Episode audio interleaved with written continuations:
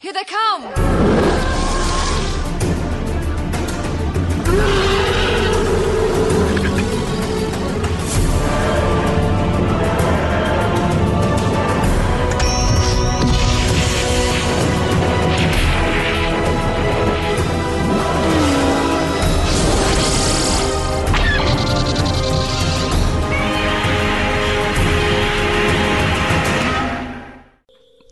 Hello, and welcome to episode 143 of Effectively Speaking, the podcast that takes a look at some of the special effects sequences of film and television, be they classic, average, or duff.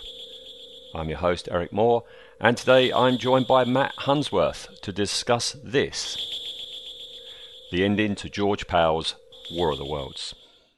Ladies and gentlemen, boys and girls, dying times here. Hello, Matt. Hello. Hello. Right, it's War of the Worlds today, and if it's War of the Worlds, of course it's you, isn't it? I suppose that's true. Yes. Yes, I can't think of anybody else. I mean, you we've been to the George Pal War of the Worlds film twice now.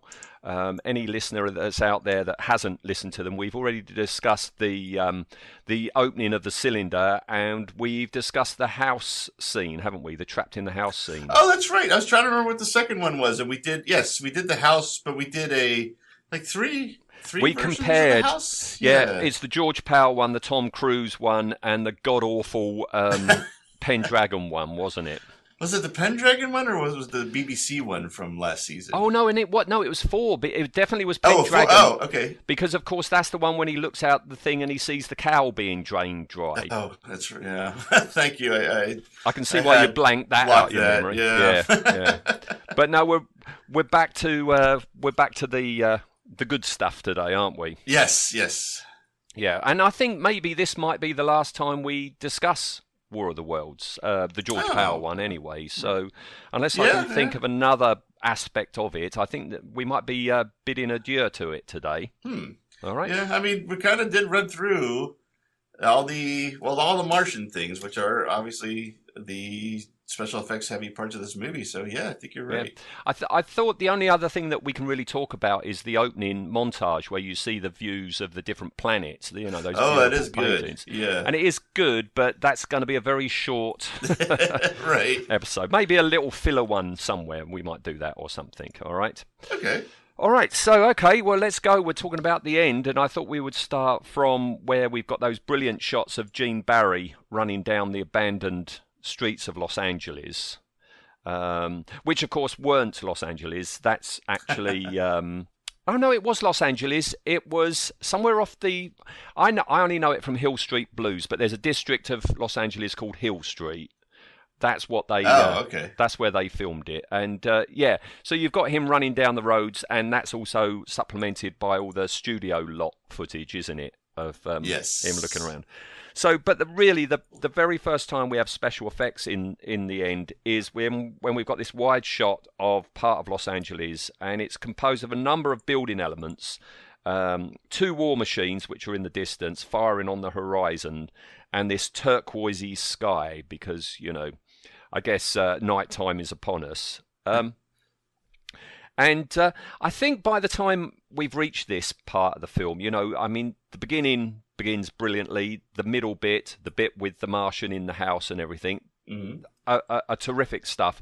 But I think from when the atom bomb goes off, we've we, we've seen it all now, and I think we as an audience are kind of getting used to seeing the war machines now, aren't we?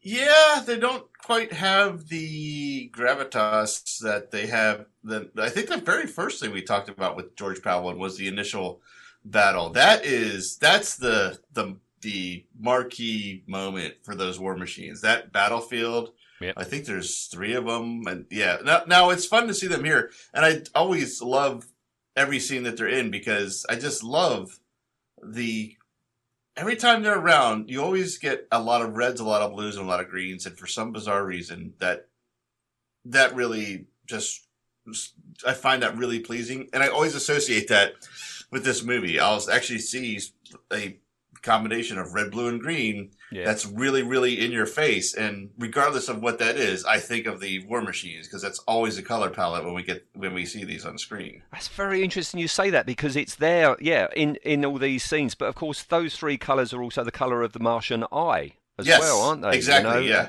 yep. And, and you've said in, in, I think it was the very first time we did War of the Worlds, that uh, for you, you know, as well as the sound effects, it is the colour palette of this film Yep. that is so memorable for you. Yeah. I mean, I wish the, and I've said this for years now.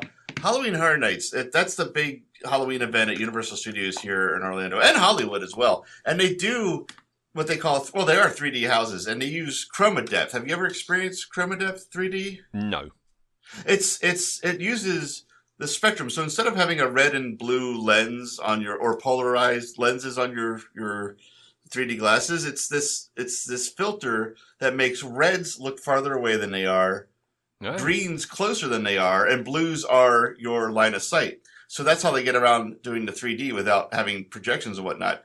I wish they would, and Universal has a tie-in to War of the Worlds. I really wish they would do an old George Pal 1953 based Martian Attack haunted house with this color palette because Oh, it's that- already designed. That that would be something, wouldn't it? Yeah, yep. Hmm. You wouldn't leave. You'd spend all day there, wouldn't you? That, that would be a problem. Yes, Yes. yes, I'd be escorted out at the end of each night. No, you'd find somewhere to hide, and you just stay in there until it opens again the next Yep. morning. Yeah.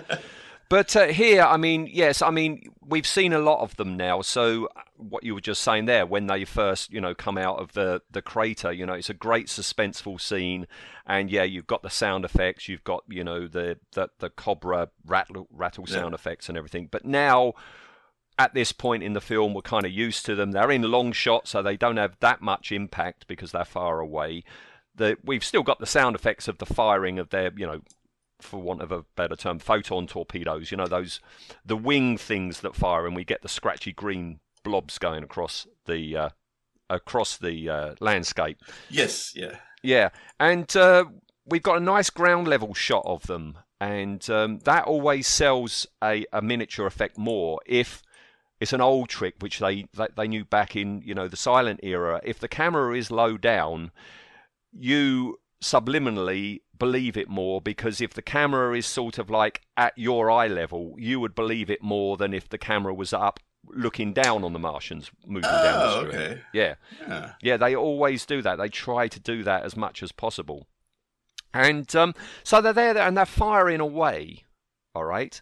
Now, of course, this is George Pal's War of the Worlds rather than the book or any other version. And, and the book and every other version, the Martians are here for food, aren't they? Right. Um, as well as somewhere else to live because Mars is a dying planet. They also want food. But not in George Pal's one. They just want to obliterate us, don't Yes. they? That- it, it's just extermination. So they're just blasting away, and they all- at this point they only seem to be like aiming at water tanks and stuff like that on tops of buildings. Yeah, it's like the easy targets. Everything that's that's up in the air and open. Yeah, there's no catching of humans or anything like this Nope. that we get in all the other versions. It's just blast them. Yeah. Um, now Clayton, old Gene Barry, Clayton Forrester, he has a run in with some MPs who who tell him he's got to get out of here. But of course, he's after Sylvia, isn't he? He's looking for Sylvia, Mm-hmm. and that's at the moment where we see City Hall uh, being destroyed in close up. This lovely close up of City Hall. Um, I don't know that that's City Hall. The only reason I know this building is from War of the Worlds. Um, right. Yeah. I, okay. I, I I don't know what it is either. It, it, it it's funny. It looks like here in Florida, our oldest buildings are old um, government and college buildings that have been rebuilt into other things. So I I I can I feel City Hall, but then I also think college. So I'm kind of torn between the two because that's what ends up buying the old government buildings around here are colleges. Right. See, see. I mean, that City Hall building. I mean, it, it means nothing to me. I mean, you know, I, it, you see Earth versus the flying saucers, and they knock over the Washington Monument. It's like, oh yeah, that's the Washington Monument. You Sure, see it in yes. lots of films, but I can't think of a time when I've actually seen this. Maybe I've seen it in, you know, Dragnet or something like that in some, you know, police-based LA uh, show. But I'm sure people living in Los Angeles when they watched this back in '53 would have gone, bloody hell, that's our city hall, hall blowing up. Right. yeah. Yeah. Yeah. Um, so he, goes off, Clayton goes off and he searches a church. And um, while he's searching that church, we've got quite a wide shot. It's a tabletop miniature of the city on fire. Um, and again, every time you're up and away, it loses its impact. I mean, that for all its faults, Steven Spielberg's you know War of the Worlds, everything was filmed at ground level. I think there's one aerial shot of the of the tripods. I think it's near when you've got the the, the river crossing scene or something. There's one aerial shot of the tripods. Everything else is down at Tom Cruise's level, which is very low to the ground if we're talking Tom Cruise, isn't it? right, yeah. um, so yeah, he has a close call with two of the fighting machines. He, he comes running out the church, doesn't seem to see these fighting machines coming down the road towards him. Um, they're not co- composited too well. I mean, a lot of the times in this version of War of the Worlds, they look great because what you've got is you've got the large fighting machine model hanging on wires on a miniature set and everything's done in camera. But here at the end, for some of the scenes, you are yeah you are having a composited you know um, miniature fighting machine being put into the live action studio lot with Gene Barry, and sometimes they work, sometimes they don't. Yeah, this one is it's actually a lot, I don't know if I want to use the word disappointing, but compared to the other scene we get of the War Machine attacks, it's it almost seems like this was uh, in some shots. Now I'm looking at one now. I have it kind of playing just for reference, and now, right now it looks fantastic. This is when he's at, they're actually shooting the church. But before that, the compositing is kind of almost seems rushed compared to the detailed work they put into the battle attack. Yeah, the the, the fighting machines are rather uh, blurry. They're not yeah, in focus exactly, too well. Yes, you know, yeah. so so you can see it's an image that's been put on top. Um, he he tries another church, and he that's when he finds a couple of his um, uh, colleagues from the college, um, and moves on from that. We've got an awful lot of destruction now of buildings um, falling down and being blown up and everything. Um, he tries one last church, church, and that's when he does find Sylvia. Um, right. While the fighting machines are causing havoc outside, and then the fighting machine arrives outside, blasts that stained glass window. Um, they hug, thinking that this is the end and they're all going to die. And we cut back to outside uh, to the same spot. Um, but now we see the fighter machine, and we've got a new noise now that we haven't heard these fighter machines make before. right.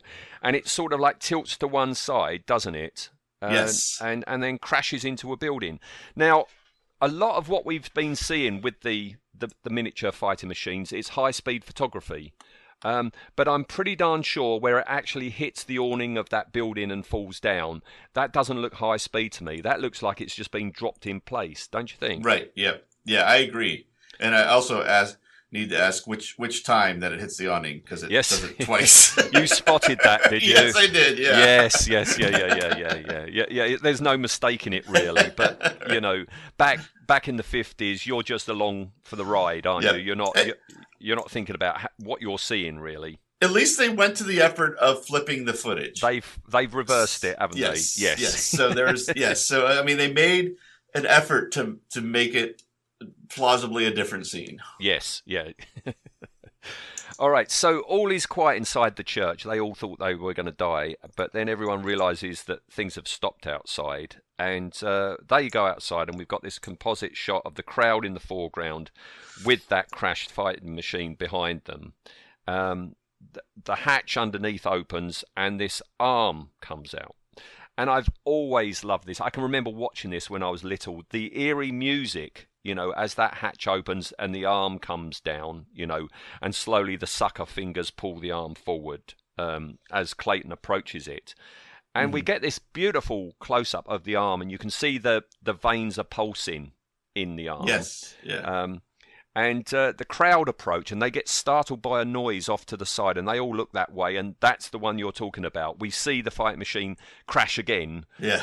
but a reverse shot yeah um, i love the way you know that we now have two fighting machines down on the ground we have an arm inching its way forward and i love clayton's line of something's happening to them it's like no shit yeah. Yeah, and as I say, I I remember this uh, this ending because it's so well done. Because the music has now changed. We've we've stopped this eerie music, and it's almost like a a heartbeat uh, bit of percussion. Uh, um, oh yeah, yeah. Actually, I, I, I, I wasn't thinking that term, but you described it perfectly. It is what that is. You're it's right. Exactly. They've synchronized everything because you know the, the the music stops just as the arm stops pulsing, and that's when the the pulsing red light that's up inside the ship turns to a steady green. Um, And he says, doesn't he? Clayton says it's dead, and he looks up inside. And I love the fact that we don't get a shot of what's in there right. because I can remember watching this when I was little and thinking, what's up there? You know, what's inside this fighting machine? You know, yeah. and what does it look like dead?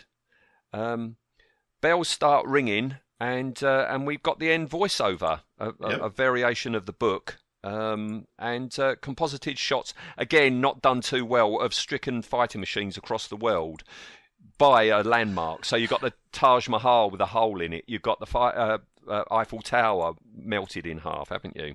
this one's a, this this is a little uh, uh, frustrating too, in a sense. And I'm talking about it from an analytical standpoint. I mean, I love the movie, so let's just make sure I put that disclaimer out there. And what's frustrating is that some shots are not bad, and some are quite bad, and it's the difference between the shots that kind of gets to me. Yes, yeah. It, it's variable, isn't it? Yes, yeah, yeah, yeah. And and that's how the end uh, film ends. I mean, we have a bit of um, um, choral music as everyone's uh, thanking God, and that's how it ends. to this day, when I see that last shot of everyone standing on the hill, I think of the old Coca-Cola commercial where they, with all the hippies start Mm. singing. I'd like to teach the world to sing. That's the one. Yep. yep. I hadn't made that connection, but you're absolutely right, aren't you? I'll, I'll try and find that on YouTube and, and paste it on the Facebook page. Yeah. And that's our little sequence over. Um, um, but I've got quite a bit of information on behind the scenes for you today. all Okay, right. cool. So, um, right, I'll start with that. That the actual deserted Los Angeles footage was done early on a Sunday morning, just after Christmas. All right. Oh Uh, wow. and they they actually started 11 at 11 o'clock the night before. That's when the area was cordoned off by the local police, and they were allowed to go in there and dr- just dress the streets with all the debris and you know all the newspapers and stuff like that. Um, now the filming of the miniatures took place on the same soundstage, soundstage 18 that the sets had been on. So all those all the live action sets, you know, where you've got you know the army dug in because the um, because the Martians are coming out of the crater, you know, the ruined farmhouse scenes, they were all on Studio 18. So once they had done all the live action filming, everything was bulldozed, literally bulldozed out. Of s- yeah, exactly. We got to have a time machine and go back and just pick bits and pieces out. Yes, Yes. and uh, yeah, I mean, this miniature set that they used of um, of Los Angeles was built on a raised platform, so the cameras could get down low.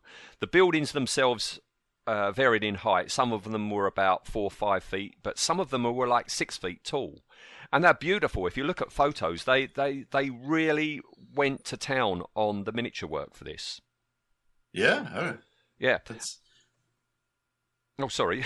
Oh no no no no no. A. I just say. I mean, they, they look. Uh, uh, uh, repeated viewings, you start getting the idea of what's miniature, what's superimposed, what's or matted in. But at first glance, it's like, yeah, they they. I mean, they they are they put the details that are in. I don't know how well they match the exact building, but they put enough detail into it to absolutely look like a building in the middle Yeah. of a city. There's Yeah. no mistaking that. Yeah, indeed. I mean, apparently they did take photographs of the real streets and they recreated them. So if you lived in that area and you went to see War of the Worlds, you'd see your own neighbourhood being blown. Oh, up, wow. You know, and there's a really good photo that I'll put on Facebook of, um, you know, a man standing in amongst these buildings, and if you put your finger over the man, you'd swear that's just a regular photo of the real street. You know, it's Oh, only the ma- wow. yeah, it's only the man that actually gives the game away. Yeah. Right, right. Yeah, and as I say, I mean the the trick to be convincing when you're doing miniature streets and that is have the camera at eye level because then you're you you're fooled more, you know.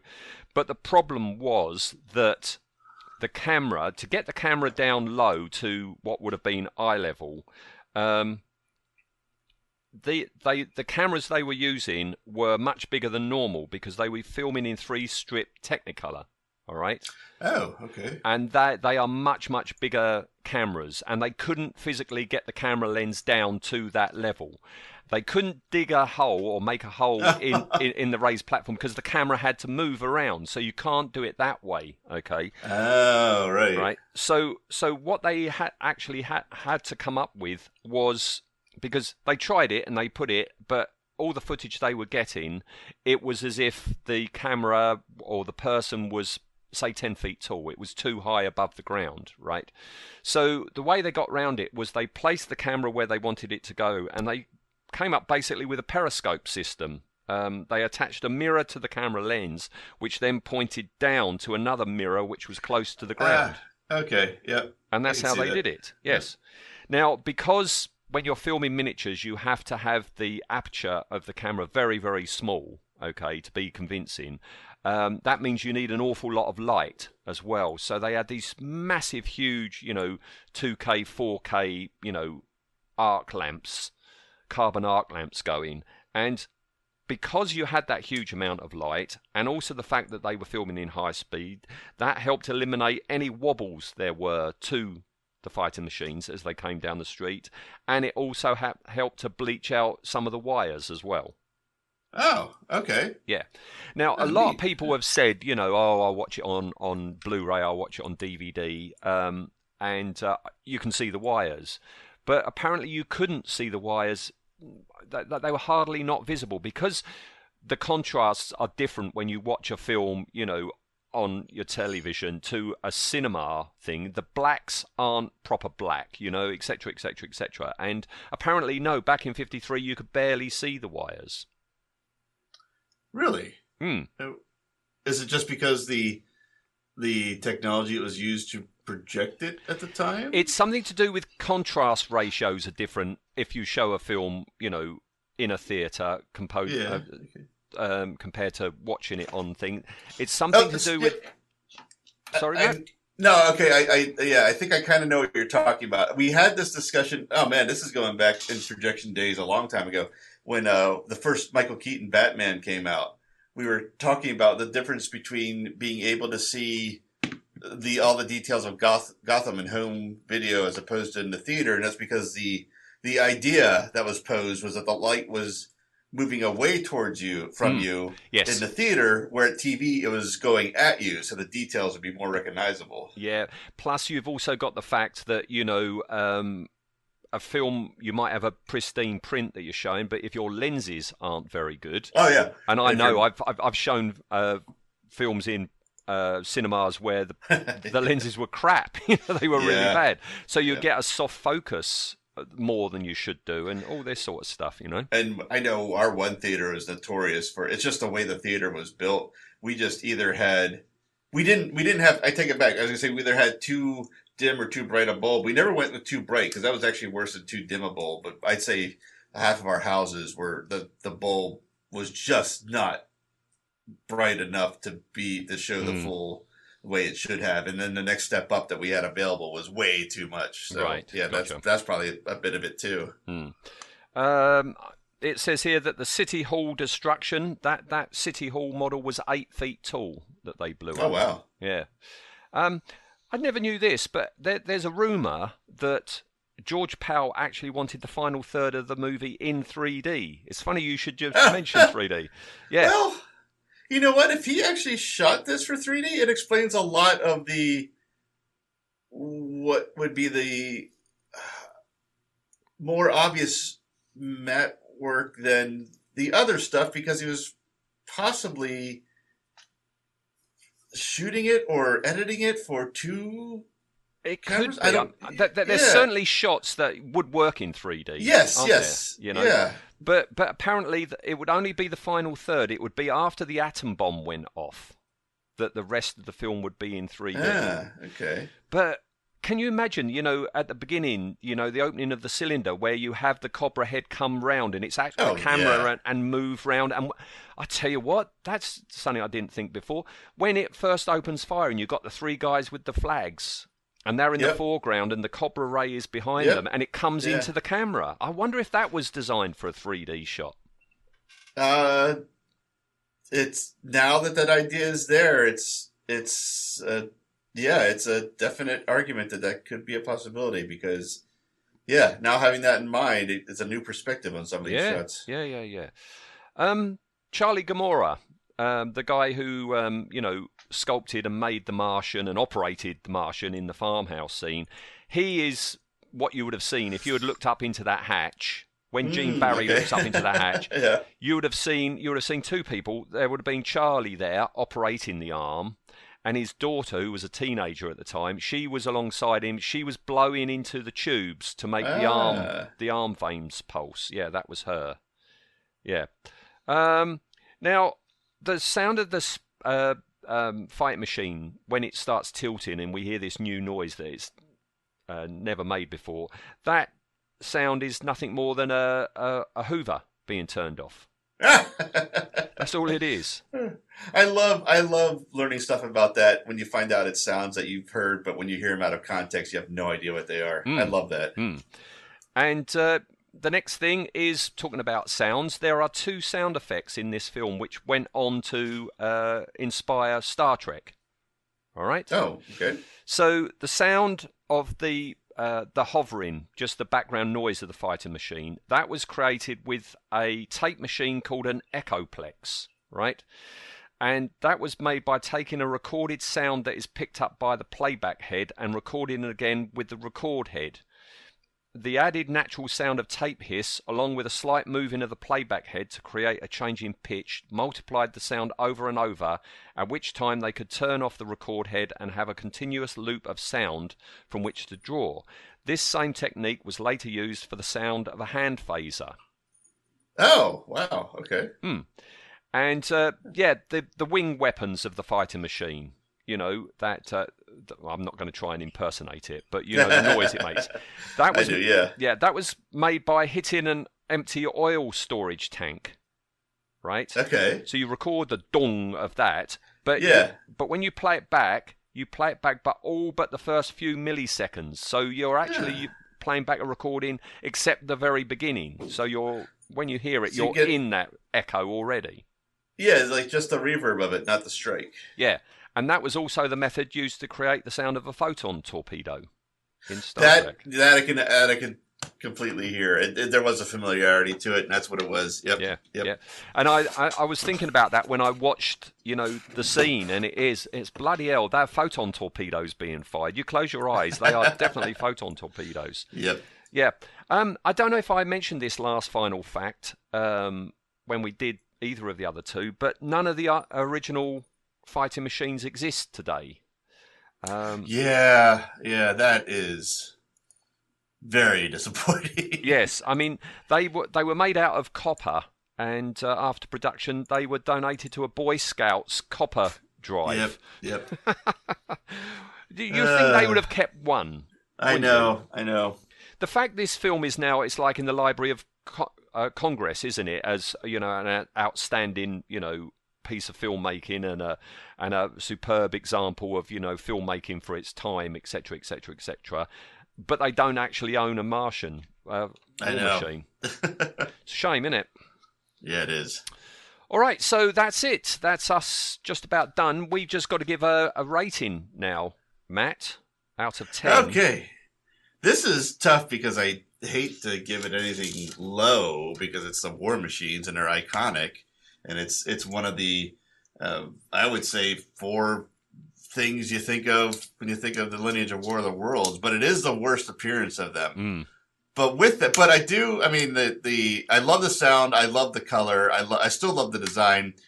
S- But I got to take away. I think I gave a nine and an eight to the other one, so I got to take away for the kind of this is the the least striking appearance we had the matte, matte line. So I'm gonna just go down one step so I can still keep it high and go with a seven on this scene.